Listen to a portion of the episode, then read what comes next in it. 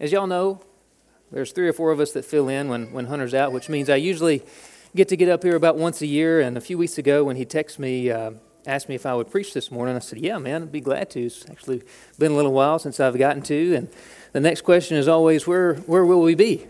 And uh, he said, Well, we're actually going to be in Lamentations. I said, Oh, okay. Well, in the back of my head, I was thinking, Well, maybe maybe we'll be in Lamentations 3. That's some of my favorite verses in the Bible is Lamentations 3. Uh, maybe it'll work out. So, what, what chapter? Uh, probably chapter 2. I, oh, okay. Well, actually, I think I am busy that day. Uh, but, uh, um, you know, I, I joke about it, and, and y'all know what I mean. But one of the things I love about God's Word, we talked about this on Wednesday night a few weeks ago is that it, it doesn't edit out the hard parts, right? God's word is real. Um, it does not edit out the real, it doesn't edit out the hard. Uh, we tend to do that, right? We tend to do that in our own lives um, when we tell our story, but even sometimes the church at large can do that, right? We kind of edit out the hard parts of the Bible and focus on the fun stuff and can actually prove this to you. Uh, by the way, that's why it's so important to go book by book, verse by verse, so we don't pick and choose just the parts we like. We need the hard stuff sometimes. And by hard, I don't mean hard on us. Just uh, we'll we'll get to more of that in a minute. But um, I can actually prove it to you that we do this. So quick quick poll, show of hands. Um, how many people here have heard of and could probably quote me Jeremiah twenty nine eleven? It's a great verse, right? Might be on your Bible cover. It's a great verse. Nothing wrong with that verse. Um, but as you remember from last week, Jeremiah is actually in context here to what we're going to be talking about this morning. Jeremiah is prophesying to God's people repent, repent, repent, they don't. And so we wind up in Lamentations. More on that in a minute, too. But how many of you guys know Jeremiah 29.10? The verse right before that. Anybody? I, I don't. I didn't, anyway, before kind of studying up on this and reading through Jeremiah a while back. Jeremiah 29.10 says, for thus says the Lord, when 70 years are completed for Babylon, I will visit you, and I will fulfill to you my promise, and bring you back to this place. For I know the plans I have for you, declares the Lord, plans for welfare, not evil. The people he's saying this to, I have plans for you, I have a purpose for you, I love you, they're probably not going to be alive when they come back, right? He just told them it's going to be 70 years before you come back here. And so most of us in this room won't be here 70 years from now, right? And so if Jeremiah is saying, Thus saith the Lord, right? 70 years Babylon's going to take over. So the Bible doesn't edit that part out. Um, we tend to do that. But if we're willing to be honest with ourselves this morning, uh, we can relate to where we find God's people in the book of Lamentations, um, where really all they can do is pray. We're going to talk about that. Uh, and really, Lamentations is more eulogies than poems or prayers. A eulogy is a more accurate way to describe it. But they're just simply crying out to God as a result of what? Just complete devastation in their life. Why? It's nobody's fault but their own. Their sin found them out, their sin caught up to them. They know it. You ever been there? Um, the world's just fallen in, sin caught up to you. The consequences are a hundred times worse than you thought they would be. Satan lied, we believed him. Uh, but God is gracious. And we'll talk more about that too. But Satan is the father of lies, right? Lie is his native language. He's fluent in it, he's good at it. Sometimes we believe it and we fall. So I can relate to where God's people find themselves this morning, and I hope if we're willing to be honest with ourselves, I hope you can too. But before we jump into chapter 2, I want to back up a little bit and talk about exactly where Lamentations fits into the Bible. Uh, Hunter mentioned this last week. But I want to dive in a little deeper, I guess in a way, back up even further. Uh, the Old Testament in your Bible is 39 books, okay? It's made of 39 books. The first 17 tell the story of God's people, the Israelites. So from Genesis through Esther, it's just telling you the story of what happened. In your book, I just double checked on mine this morning in Sunday school. Uh, your, your concordance in the front of your Bible even lists them this way, right? Genesis through Esther. So if you've ever sat down and just read the Old Testament straight through, you read the story, Genesis through Esther, and then you read the books of poetry, five books of poetry, Job, Psalms, Proverbs, right? And then there's 17 prophets, major and minor prophets, they're broken down. But the books of poetry and the 17 books, the 17 prophets fit within the timeline told in the first 17 books of the Old Testament. And so that's why when we read um, the book of Daniel, for example, and Hunter mentioned this last week, and we see King Nebuchadnezzar. Wait a minute, we've heard of him before. Um, Daniel and Jeremiah are way back here in the Old Testament, but we actually see the story of what's going on in the historical setting in 1st and 2nd Kings. So, real quick, and then we'll, we'll jump in, I promise. But in 1 Kings 12, the nation of Israel is divided into two different kingdoms, okay? Uh, Israel and then the southern kingdom of Judah. So, Jeremiah, which I just mentioned, and Hunter mentioned a lot last week, because Jeremiah is prophesying during this time period we're, we're talking about, right before they're taken over by the Babylonians, right? He's saying, repent or it's going to be bad, repent or it's going to be bad, and they don't. So, what happens?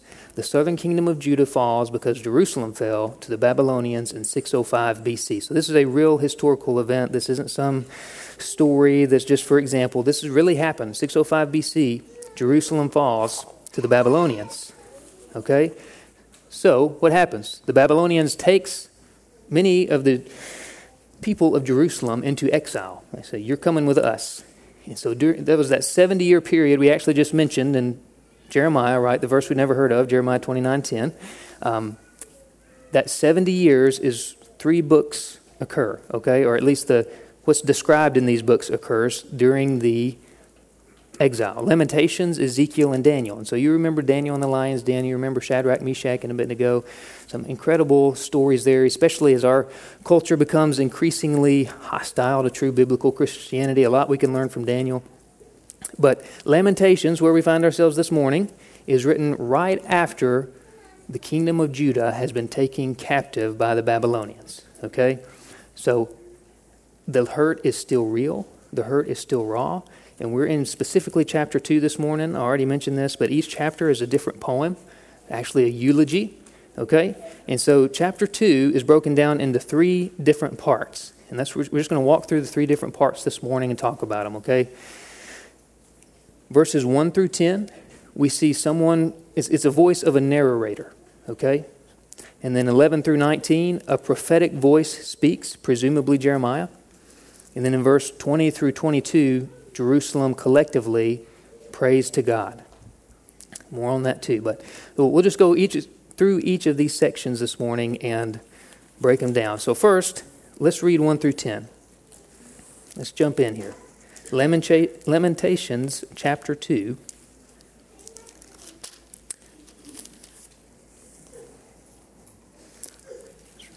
Got to turn twice. My Bible here. Okay how the Lord in his anger has set the daughter of Zion under a cloud. He has cast down from heaven to earth the splendor of Israel. He has not remembered his footstool in the day of his anger. The Lord has swallowed up without mercy all the inhabitants of Jacob. In his wrath, he has broken down the strongholds of the daughter of Judah. He has brought down to the ground in dishonor the kingdom and its rulers. He has cut down in fierce anger all the might of Israel. He has withdrawn from them his right hand in the face of the enemy. He has burned like a flaming fire in Jacob, consuming all around. He has been his bow like an enemy, with his right hand set like a foe, and he has killed all who were delightful in our eyes in the tent of the daughter of Zion. He has poured out his fury like fire. The Lord has become like an enemy. He has swallowed up in, he has swallowed up Israel. He has swallowed up all its palaces. He has laid it in ruins, its strongholds, and he has multiplied in the daughter of Judah mourning and lamentation. He has laid waste his booth like a garden, laid in ruins his meeting place. The Lord has made Zion forget festival and Sabbath, and in his fierce indignation he has spurned king and priest. The Lord has scorned his altar, disowned his sanctuary. He has delivered into the hand of the enemy the walls of her palaces. They raised a clamor in the house of the Lord as on the day of festival. The Lord determined to lay in ruins the wall of the daughter of Zion. He stretched out the measuring line. He did not restrain his hand from destroying. He caused rampart and wall to lament. They languish together. Her gates have sunk into the ground. He has ruined and broken her bars. Her king and princes are among the nations. The law is no more, and her prophets find no vision from the Lord. The elders of the daughter of Zion sit on the ground in silence. They have thrown dust on their heads and put on sackcloth. The young women of Jerusalem have bowed their heads to the ground. Some hard stuff. We just spent 20 minutes talking about the context and the backstory, but who does the narrator tell us who punished Jerusalem? Didn't we just say King Nebuchadnezzar, King Nebuchadnezzar, the Babylonians? That's who took them, right? The Lord in his anger. He has cast down. He has not remembered. The Lord has swallowed up. He has brought down. He has cut down. He has withdrawn. He has burned like a flaming fire. He has been his bow. The Lord has become like an enemy. Verse 5. This is such a big deal, right? We know that, obviously. It's a big deal. But all throughout the Old Testament, we see God fighting for his people, and more than just not fighting for them this time, he's become like an enemy. He is now fighting against them. Verse 6 He is laid in waste. Verse 7 The Lord has scorned his altar. And verse 8 The Lord determined to lay in ruins. Verse 10 The elders of the daughter of Zion sit on the ground in silence. Don't even know what to say, right? You ever been there? I have, right? You, you, you're speechless. I don't even know what to say. This is terrible. Why would God do this to his own people? Why would God do this? In Hebrews chapter 12, uh, we find the answer uh, given to us by the author of Hebrews. In verse 5 through 11, just listen to this and see if we can apply this. Have you forgotten the exhortation that addresses you as sons? My son, do not regard lightly the discipline of the Lord, nor be weary when reproved by him. For the Lord disciplines the one he loves, and chastises every son whom he receives. It is for discipline that you have to endure. God is treating you as sons. For what son is there whom the Father does not discipline? If you are left without discipline, in which all have participated, then you are illegitimate children and not sons. Besides this, we have had earthly fathers who disciplined us, and we respected them. Shall we not much more be subject to the Father of spirits and live? For they disciplined us for a short time, as it seemed best to them, but He disciplines us for our good, that we may share in His holiness. For the moment, all discipline seems painful rather than pleasant, but later it yields the peaceful fruit of righteousness to those who have been trained by it. So, why did God do this? Why does God punish his own people? He loves them for their own good. That's hard, isn't it? That we may share in his holiness. What does God's discipline accomplish? Author of Hebrews tells us it produces fruit. Right? What kind of fruit does it produce? The fruit of righteousness to those who have been trained by it. No kid has, well, let me, maybe yours has, I don't know. Mine haven't. I didn't. Whenever you're getting in, in spanking or disciplined, in trouble. Anybody ever known of a kid who, uh, you know, during the middle of it, maybe just stops and says, you know, Dad, I just want to take a minute here and turn around. I just, I really want to thank you for how bad this hurts right now. Um, I know that this will really help me remember how bad this was, and I really appreciate how much you're proving your love for me. Okay, carry on. Uh, Anybody that ever happened? No. okay, good. It's gonna. It hurts, right? It stings. I don't want it to hurt. I don't want it to sting. Just let me go. But Dad loves me. And He loves me enough to make sure I know how big of a deal this is. And to make sure I remember how bad it hurts. In fact, that's the point, right? So we will never forget the sting of sin. The Puritan uh, Thomas Watson, well known Puritan theologian, he has a famous quote. It's really simple. I really like it. I've always remembered it. Until sin be bitter, Christ will not be sweet. So the more bitter sin is, the sweeter Christ is. And so if we, on our own, we like our sin, we're running headlong into our sin, we're ignoring all the warnings He's sending us about our sin, we like the taste of our sin. If God loves us, He will make sure it becomes very bitter memorably bitter, because he loves us, so we don't do it again.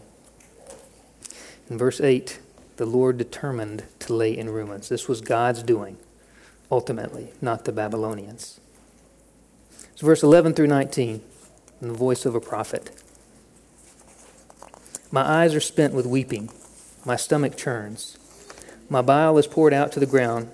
Because of the destruction of the daughter of my people, because infants and babies faint in the streets of the city. they cry to their mothers, Where is bread and wine? as they faint like a wounded man in the streets of the city. as their life is poured out on their mother's bosom. What can I say for you? To what compare you, O daughter of Jerusalem? What can I liken you? What can I liken to you that I may comfort you, O virgin daughter of Zion? For your ruin is vast as the sea. Who can heal you? Your prophets have seen for you false and deceptive visions. They have not exposed your iniquity to restore your fortunes, but have seen for you oracles that are false and misleading. All who pass along the way clap their hands at you. They hiss and wag their heads at the daughter of Jerusalem. Is this the city that was called the perfection of beauty, the joy of all the earth? All your enemies rail against you. They hiss, they gnash their teeth, they cry, We have swallowed her. Ah, this is the day we longed for. Now we have it, we see it. The Lord has done what he purposed. He has carried out his word, which he commanded long ago. He has thrown down without pity. He has made the enemy rejoice over you and exalted the might of your foes. Their heart cried out to the Lord, O wall of the daughter of Zion, let tears stream down like a torrent, day and night.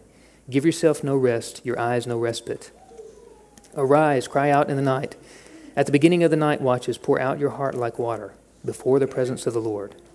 Lift your hands to him for the lives of your children who faint for hunger at the head of every street. As many of you know, um, had our second child 10 months ago today, actually, second boy. And uh, in order to step into my role as father, I've recently become obsessed with Civil War history. It's just part of the journey. You know, after your firstborn, it's your standard jorts, white tennis shoes, becoming very concerned with your lawn. Uh, after the second, you got to take it up a notch, all right? And there's other acceptable options, World War II history, trains, for example. I chose Civil War history. Uh, I don't know why, it just happened. The next step, and y'all haven't told Samantha this yet, but uh, the next step is getting into the reenacting scene. Uh, not, not sure we'll see where we go from here, but I'm just kidding. I'm just kidding. I've actually already bought the uniform and signed up. That's uh, not. uh, I'm joking. Okay, we got to make it to the end here and need an emotional break. Uh, that's not true. That's tr- true. Uh, but I did read a really interesting biography of Ulysses S. Grant. Uh, I guess it was last year. Um, and one of Grant's most important and major victories was the Battle of Vicksburg, Mississippi. So some of you other Civil War people may, may know where I'm going here, but Vicksburg, Mississippi is right on the Mississippi River, so it was in, vitally important, okay, because you could, from that city, had a lot of control over who could go up and down the Mississippi River, one of the main, obviously the main waterway in this part of the world. So Grant tries a couple different times to take the city by force. Just go get them, boys. It didn't work. The city's too well defended. Okay? Tried more than once. All he had was lost men and no progress. So he comes up with another strategy. He says, I tell you what, we'll bring in some reinforcements, we'll completely surround the city, and we'll just wait them out. Set up camp. As long as no one is allowed in and no one is allowed out, what would eventually happen? They either starve or run out of bullets or both, all the above, even better, right? And it worked. After 47 days of sitting tight and not even fighting, on July 4th, 1863, almost 30,000 Confederate troops under Lieutenant General John Pemberton surrendered to Grant at Vicksburg. This is known, what he did surround, cut off all supply lines, right? Starve them out. This is known as a siege. When in 2 Kings chapter 25, we see the fall of Jerusalem, we're told King Nebuchadnezzar in Babylon defeated Jerusalem how? A two and a half year siege. So in verse 12, when we read these incredibly difficult words, baby, or verse 11, infants and babies faint in the streets. They cry to their mothers, Where is bread and wine? As they faint like a wounded man in the streets of the city, as their life is poured out on their mother's bosom. Children are literally begging for food and dying in their mother's arms. Why are they doing that? Ultimately, the sin of their parents, right? One of Satan's favorite lies is that no one will ever know about this. And even if they do, man, it's just going to hurt you a little. You'll be all right. Sin affects more than just you. In Jeremiah 27, again, Jeremiah is telling the people, this is going to happen, this is going to happen. In Jeremiah chapter 27, he says, Do not listen to the words of the prophets who are saying to you, You shall not serve the kings of Babylon, for it is a lie that they are prophesying to you. I have not sent them, declares the Lord, but they are prophesying in my name. With the result that I will drive you out and you will perish, you and the prophets who are prophesying to you. What you believe matters. Who you listen to matters. People were listening to the prophets, they're listening to the wrong ones. They're listening to the false prophets. So, dads, especially here, spiritual leaders of your home, who you listen to matters. What you believe matters. Paul told Timothy, A time is coming when people will not endure sound teaching, but having itching ears, they will accumulate for themselves teachers to suit their own passions, and will turn away from listening to the truth and wander off into myths. Everybody thinks that's those guys over there that he's talking about, right? Well, those people over there think that that's us. So, who are the true prophets, right?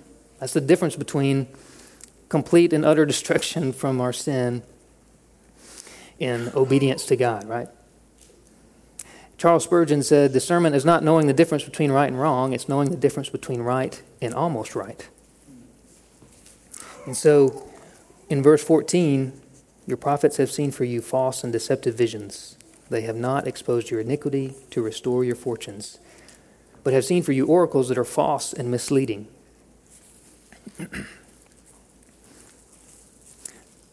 prophets who did not, who do not, in this case, prophets who did not call God's people to repent and turn from their sin led them straight into destruction. Their children are dying of starvation, the men have been captured or killed. Complete devastation, right? So if anyone tells you, don't worry about your sin, you'll be okay, run, leave, go somewhere else. Martin Luther uh, began the Protestant Reformation, and you may have heard this in your history class, but so he nails 95 theses to the door of the church in Germany, right? The very first thesis, very first thing on there. When our Lord and Master Jesus Christ said, Repent, he intended that the entire life of believers should be repentance. Repentance is a big deal. it's really our, how we respond to God, right, when we've sinned. More on that in a minute. So in verse 5, the Lord has become like an enemy. In verse 8, the Lord determined to lay in ruins. In verse 17, the Lord has done what he purposed. He has carried out his word. So, what does the prophet tell people to do? What should we do when we're right here? We feel like God's almost against us. It's so bad. Verse 19 Pour out your heart like water before the presence of the Lord. Pray. Pour out your heart to God. It's all we can do, right? Three more verses 20 through 22. Jerusalem does so. Look, Lord, and see, with whom have you dealt this way? Should women eat the fruit of their womb, the children of their tender care? Should priest and prophet be killed in the sanctuary of the Lord? In the dust of the streets lie the young and the old. My young women and my young men have fallen by the sword. You have killed them in the day of your anger, slaughtering without pity. You summon as if to a festival day my terrors on every side, and on the day of the anger of the Lord no one escaped or survived. Those whom I held and raised, my enemy destroyed. See, unimaginable thing. Women eating their own children, bodies piled in the streets. The only picture I could think of uh, that might come close to giving us a picture of what this might look like would be the Holocaust, right? We've seen those pictures of people's bodies literally just wasted, wasted away, wasting away. Bodies literally piled up like just a pile of whatever, trash or whatever you would throw out. Just complete devastation. And so I really want to jump ahead to chapter 3, right, and leave on this high note of, hey, but here's what comes next on us. That's not where chapter 2 ends. Chapter 2 ends basically where it began. Um, heavy. Uh, it's, it's painfully heavy, right? Consequences have mounted up. It's, it's horrible. And so, some of you are right there this morning, right? This is life. The rest of us can probably remember a time in our lives where we've been there. The question is, why are you there? Why were you there? Why do we remember being there?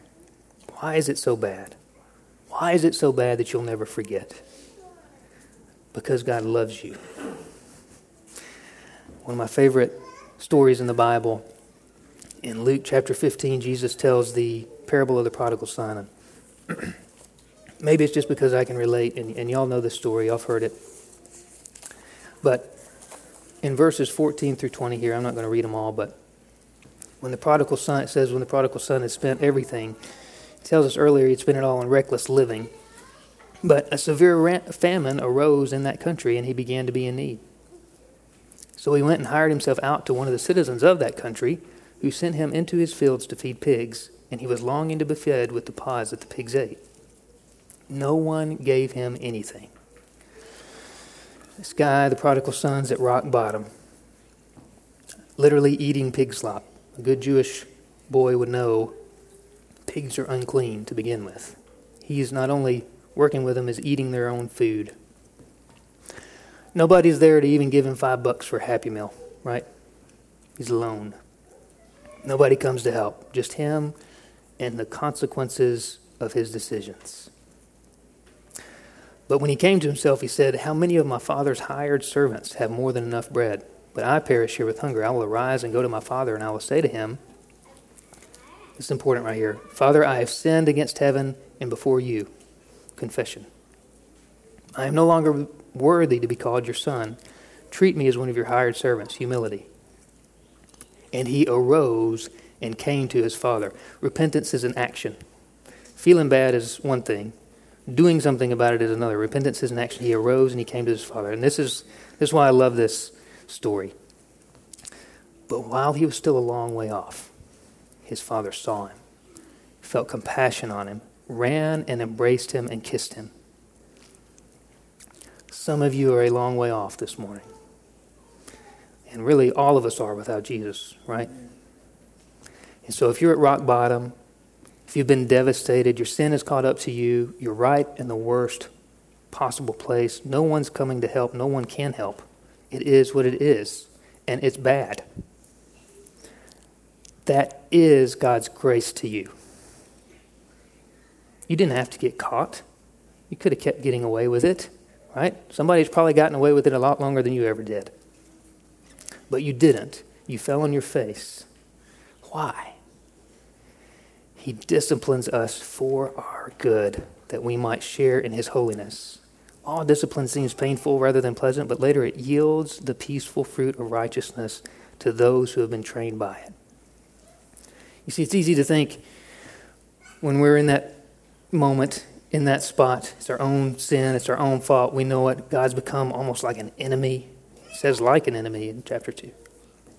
God's fighting against us. Man, feels like God put his love over here and now he's just beating on me and then, then he's going to go maybe pick it up later. I don't know. He doesn't put his love on hold to hurt us. He loves us by disciplining us. Right? You do this with your kids.